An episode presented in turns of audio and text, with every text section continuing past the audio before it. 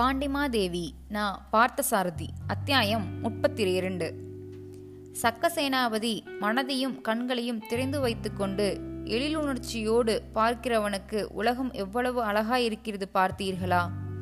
கையில் வலம்புரிச் சங்கும் உடலில் கடற்காய்ச்சலுமாக கப்பல் மேல்தளத்தில் நின்று கொண்டிருந்த ராஜசிம்மன் தன் பக்கத்தில் நின்று கொண்டிருந்த சக்கசேனாபதியை நோக்கி இப்படி கேட்டான்.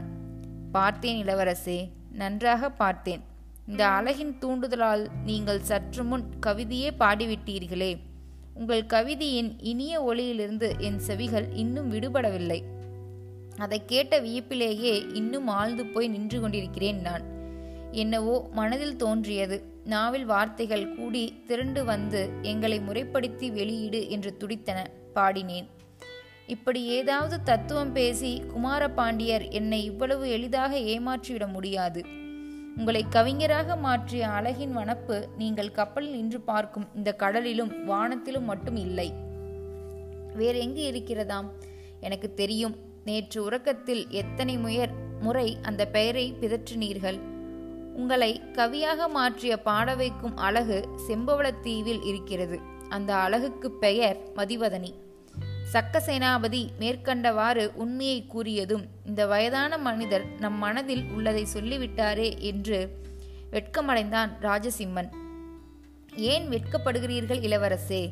நான் உங்களைத்தானே கூறினேன். சில மலைகள் சில நதிகளுக்கு தொடர்ந்து தண்ணீரை அளித்து பல நிலங் நிலங்களை காப்பது போல் இயற்கை சில பேருக்கு அளவிட முடியாத அழகை கொடுத்து பல கவிகளை உண்டாக்கி விடுகிறது.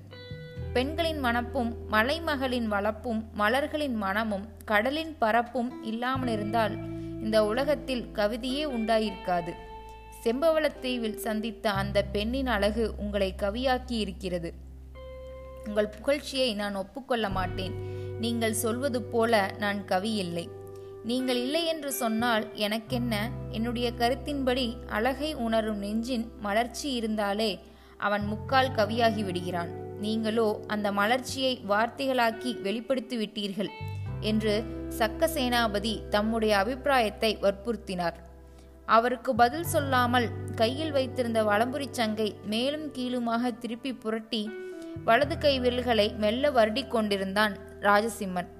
ஒன்றிரண்டு முறை விளையாட்டு பிள்ளை ஆர்வத்தோடு செய்வது போல் அந்த சங்கை ஊதி ஒளி முழக்கினான். போதும் நன்றாக இருட்டிவிட்டது. இவ்வளவு நேரம் காய்ச்சல் உடம்போடு கடற்காற்று படும்படி இங்கு நிற்காவிட்டா நின்றாகிவிட்டது. உங்கள் பிடிவாதம் பொறுக்க முடியாமல் தான் இங்கு அழைத்து கொண்டு வந்தேன். இனிமேலும் இப்படி நிற்பது ஆகாது. வாருங்கள் கீழே போய்விடலாம் என்று இங்கிதமாகச் சொல்லி அவனை கீழ்த்தளத்துக்கு அழைத்து கொண்டு போய்விட்டார் அவர். சிறு சிறு தீபங்கள் எரிந்து கொண்டிருந்தாலும் கப்பலின் கீழ்த்தளத்தில் இருளே மிகுதியாக இருந்தது. சக்க சேனாபதியின் வற்புறுத்தலுக்காக சிறிது உணவு உட்கொண்டோம் என்று பேர் செய்துவிட்டு படுத்துக்கொண்டான் ராஜசிம்மன். பசித்தவன் பழங்கணக்கு பார்ப்பது போல் முன் நினைவுகளை அவனை மொய்த்து கொண்டன. இருந்தாற்போலிருந்து நான் யார்? எங்கே பிறந்தேன்? எதற்காக பிறந்தேன்? ஏன் இப்படி நிலையில்லாமல் அலைந்து திரிந்து கொண்டிருக்கிறேன்? இப்போது எங்கே போய்க் கொண்டிருக்கிறேன்? ஏன் போய்க் கொண்டிருக்கிறேன் என்பது போல் தன் நிலை மறந்த தன் நினைப்பற்ற வினாக்கள் அவன் மனதில் எழுந்தன. சோர்ந்த மனநிலையும் தன்மேல் தனக்கே வெறுப்பும் உண்டாகிற சில சமயங்களில் சில மனிதர்களுக்கு இத்தகைய கேள்விகள் நினைவு குமிழிகளாய் மனதில் முழு முகிழ்த்து மனதிலேயே அழியும். வளர்ச்சியும் தளர்ச்சியும் இன்பமும் துன்பமும் நிறைந்த தன் வாழ்க்கையின் நாட்களை விலகி நின்று எண்ணி பார்க்கும்போது சோகத்தின் வேதனை கலந்த ஒரு வகை மகிழ்ச்சி அவனுக்கு ஏற்பட்டது. அந்த இருளில் காய்ச்சலோடு படுக்கையில் கிடந்தவாறே மனதின் நினைவுகளை பின்னோக்கி செலுத்தினான் அவன்.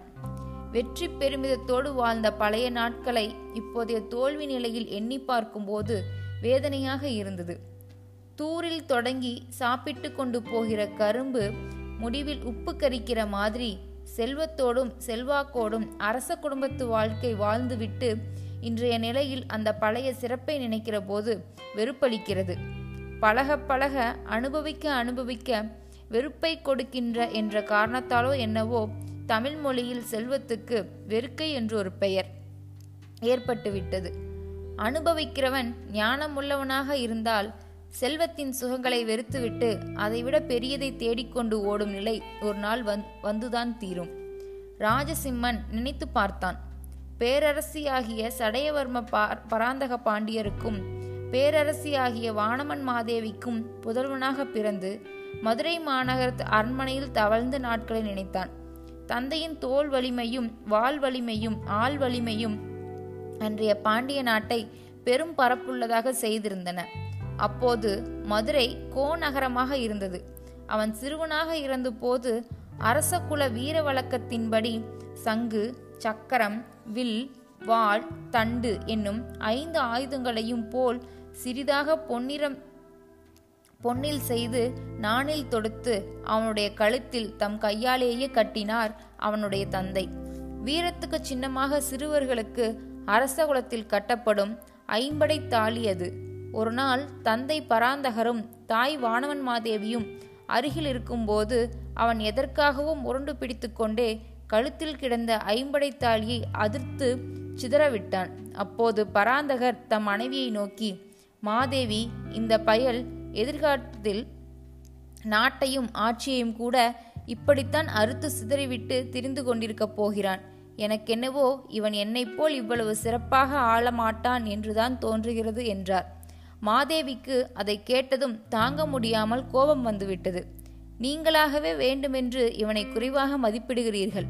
உங்களை விட பெரிய வீரனாக எட்டு திசையும் வென்று ஆளப்போகிறான் இவன் என்று கணவனுக்கு மறுமொழி கிடைத்தது வானவன் மாதேவியிடமிருந்து இன்னொரு சம்பவம் ராஜசிம்மனுக்கு ஆறு ஆண்டுகள் நிறைந்து முடிந்து ஏழாவது ஆண்டின் நான்மங்கலம் வந்தது. பிறந்த நாளை கொண்டாடும் நான்மங்கல விழாவன்று காலையில் அவனை புனித நீராட்டி புத்தாடை அணிவித்து பொன்முடி சூட்டி வழிவழி வந்த பொற்சிம்மாசனத்தில் உட்கார்த்தி ஒரு கையிலே திருக்குறள் ஏட்டு சுவடியையும் மற்றொரு கையிலே வீரவாளியும் கொடுத்தார்கள். சிம்மாசனத்தின் இருபுறமும் பார்த்த பாண்டியரும் வானவன் மாதேவியும் நின்று நான்மங்கல திருக்கோலத்தில் தங்கள் செல்வனை அழகு பார்த்து பூரித்து கொண்டிருந்தனர். அப்போது ராஜசிம்மன் கை தவறி வாளை கீழே போட்டுவிட்டான். இசைவு பிசகாமல் கீழே விழுந்த அந்த வாளின் நுனி ஒரு சிறு பகுதி உடைந்து விட்டது அபசகனம் போல் நல்ல நாளும் அதுவுமாக இப்படி சிம்மாசனத்தில் உட்கார்ந்ததும் வாளை கீழே போட்டு உடைத்து விட்டானே என்று கவலையோடு கூறினார் பராந்தக பாண்டியர். போதும் உங்களுக்கு எது நடந்தாலும் அக அபசகனம்தான் படுகிறது. சிறு குழந்தை தை கவ கை தவறி போட்டுவிட்டான் என்று மகாராணி கூறிய சமாதானத்தினால்தான் பராந்தகர் திருப்தி அடைந்தார். தந்தை பராந்தக பாண்டியரின் வீரர்களை பொருத்திய அந்த முகத்தை கப்பல் தளத்தில் இருட்டில் படுத்துக்கொண்டு நினைத்து பார்க்க முயன்றான் ராஜசிம்மன். தன் தந்தை உயிரோடு இருந்த காலத்தில் அலங்காரத்தோடு கூடிய தன் அன்னையின் வலுங்கோலத்தை நினைத்து பார்த்தான். அன்று தங்களுக்கு சொந்தமாக இருந்த மதுரை பெருநகரத்தை பகுதி பகுதியாக நினைத்து பார்த்தான். மதுரை நகரத்து அரண்மனையும் இளமையில் தான் அங்கே கழித்த நாட்களையும் நினைத்தான். கடைசியாக தந்தையின் மரணத்துக்கு பின் நடந்த நிகழ்ச்சிகள் அவன் நினைவை பற்றி கொண்டு வரிசையாக தொடர்ந்து உள்ளத்தில் ஓடின. தந்தை காலமாகும் போது கோநாட்டின் தென்பகுதியிலிருந்து குமரி வரை பரந்த விரிந்த பாண்டிய நாட்டை எனக்கு வைத்துவிட்டு போனார். நான் என்ன செய்தேன்? என் கண்காணா கரவந்தபுரத்திலிருந்து குமரி வரை குறுகிவிட்டதே அந்த நாடு. தந்தை காலஞ்சென்ற சிறிது காலத்துக்கு பின் நானும் வீரவேசமும் உரிமை வேட்கையும் கொண்டு சில போர்களில் வெற்றி பெறத்தான் செய்தேன். உவப்பிலி மங்கலத்தில் நடந்த போரில் இருவர் மூவராக சேர்ந்து கொண்டு வந்து வடதிசை அரசர்களை கூட வென்றேன். அப்போது பாண்டிய மண்டல பெரும்படை மிக பெரியதாகவும் வலுவுள்ளதாகவும் இருந்தது. தஞ்சாவூர் சோழன் வைப்பூரில் நடந்த போரிலும் நாவர் பகுதியில் நடந்த போரிலும் இரண்டு முறை என் தலைமையில் பாண்டி மண்டல படைக்கு தோற்றோடி இருக்கிறான். இப்பொழுது கொளுத்து போய் திரியும் இந்த கொடும்பலூர்காரனும் ஒரு முறை என்னிடம் தோற்றிருக்கிறான். அன்று என் வெற்றிகளை புகழ்ந்து மெய்கீர்த்திகளையும் பாமாலைகளையும் புலவர்கள் பாடினார்கள்.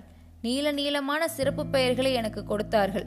சடையன் மாறன் ராகசாமணி சீகாந்தன் மந்திர கௌரவமேரு விகடபாலன் என்றெல்லாம் புகழ்ந்தார்கள். தந்தையின் காலத்தில் செய்தது போலவே நானும் அன்னையையும் கலந்தோசித்து கொண்டு எண்ணற்ற தேவதானமும் கோயில்களுக்கு மானியம் பள்ளி சந்தமும் சமணப்பள்ளிகளுக்கு மானியம் பிரம்மதேயமும் அந்தணர்களுக்கு மானியம் அளித்தேன். மதுரை வட்டாரத்தில் இருக்கும் நற்செய்கை புத்தூர் என்னும் சின்னமனூர் முழுவதையுமே ஒழுக்கத்திலும் கல்வியிலும் சிறந்த ஓர் அந்தணருக்கு பிரம்மதேயமாக கொடுத்தேன். அதனால் என் சிறப்பு பெயரோடு மந்திர கௌரவ மங்கலம் என்ற அவ்வூர் பெயர் பெற்றுவிட்டது. அந்த நாளில்தான் முதன் முதலாக இலங்கை காசிப மன்னரின் நட்பு எனக்கு கிடைத்தது. பின் என் போதாத வேலை என் வரலாற்றையே மாற்றிவிட்டது. வடக்கே சோழன் வலுவான கூட்டரசர்களை சேர்த்து கொண்டு நானும் என் அன்னையும் வடபாண்டி நாட்டை இழக்கச் செய்தான். தென்பாண்டி நாடும் அதன் திறமையான மகாமண்டலேஸ்வரரும் இல்லையானால் நான் தோற்று ஓடும் போதெல்லாம் அன்னையையும் அழைத்து போக வேண்டியதாயிருந்திருக்கும் மகாமண்டலேஸ்வரரும் கடமையில் கருத்துள்ள தளபதி வல்லாளத்தேவனும் அவ்வப்போது அன்னைக்கு ஆதரவாக இருந்திருக்கிறார்கள். வடதிசை பகை வலுப்பதற்கு முன் நான் பெற்ற வெற்றிகளையெல்லாம் மறந்துவிட்டு இரண்டு மூன்று முறை தோற்று இலங்கை கோடியதுமே போர்த்திறமும் அனுபவமும் இல்லாத இளைஞன் என்று என்னை கேவலமாக பேசத் தொடங்கி விட்டார்களே பழைய புகழை விட புதிய பழியே வேகமாக நினைத்து விடுகிறது.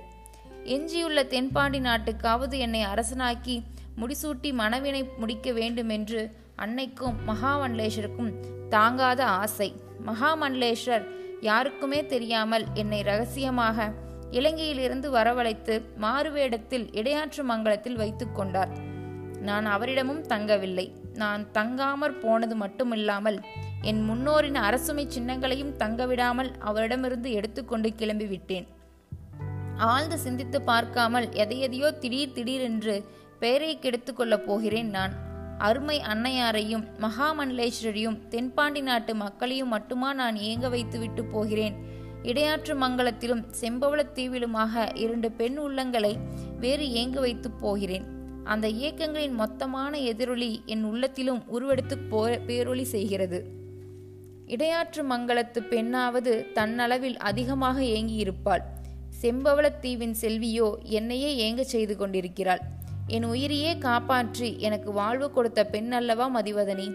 சந்திரனுடைய ஒளியில் உலகத்துக்கு குளிர்ச்சியளித்து மயங்குகின்ற மென்மையைப் போல் மதிவதனியின் சிரிப்பில் மாபெரும் காவியங்களின் அலங்கார நளினங்கள் ஒளிந்து கொண்டிருக்கும் ஏதோ ஒரு கவர்ச்சி இருந்து என்னை மயக்கிக் கொண்டிருக்கிறது. அவருடைய மோகனச் சிரிப்பு வந்து முடியும் இடத்தில் இதழோரத்தில் அழகாக சுழி விழுகிறதே. அந்த சுழியில் என் உள்ளம் சுழல்கிறது. நான் செம்பவளத்தீவில் அந்த பெண்ணை பார்த்த பின் கவிஞனாக மாறிவிட்டேன் என்று சக்கசேனாபதி கூறியது எவ்வளவு பொருத்தமான வார்த்தை. அவர் அப்படி சொன்னபோது வீம்புக்காக அவரை மறுத்தேனே நான். உண்மைதான். சில பெண்களின் கண்களும் சிரிப்பும் சில ஆண்களை கவியாக்கி விடுகின்றன. தம்மை மோந்து பார்க்கும் போதே மேலான எண்ணங்களை உண்டாக்கும் ஆற்றல் சில பூக்களுக்கு உண்டு. சில பெண்களின் கண்ணியமான அழகுக்கும் இந்த ஆற்றல் உண்டு போலும். என்ன அலைகளின் கொந்தளிப்பில் ராஜசிம்மன் நெட்டுயிர்த்தான்.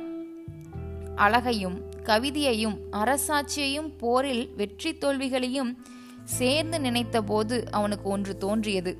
வீரனாகவும் தீரனாகவும் வேந்தனாகவும் வாழ்ந்து செல்வம் பெறுவதை விட விவேகியாகவும் கவிஞனாகவும் வாழ்ந்து ஏழையாக செத்து போகலாம். பார்க்க போனால் எது செல்வம் எது ஏழ்மை? நுண்ணுறவும் அறிவும் தான் செல்வம் அவை இல்லாமல் இருப்பதுதான் ஏழ்மை.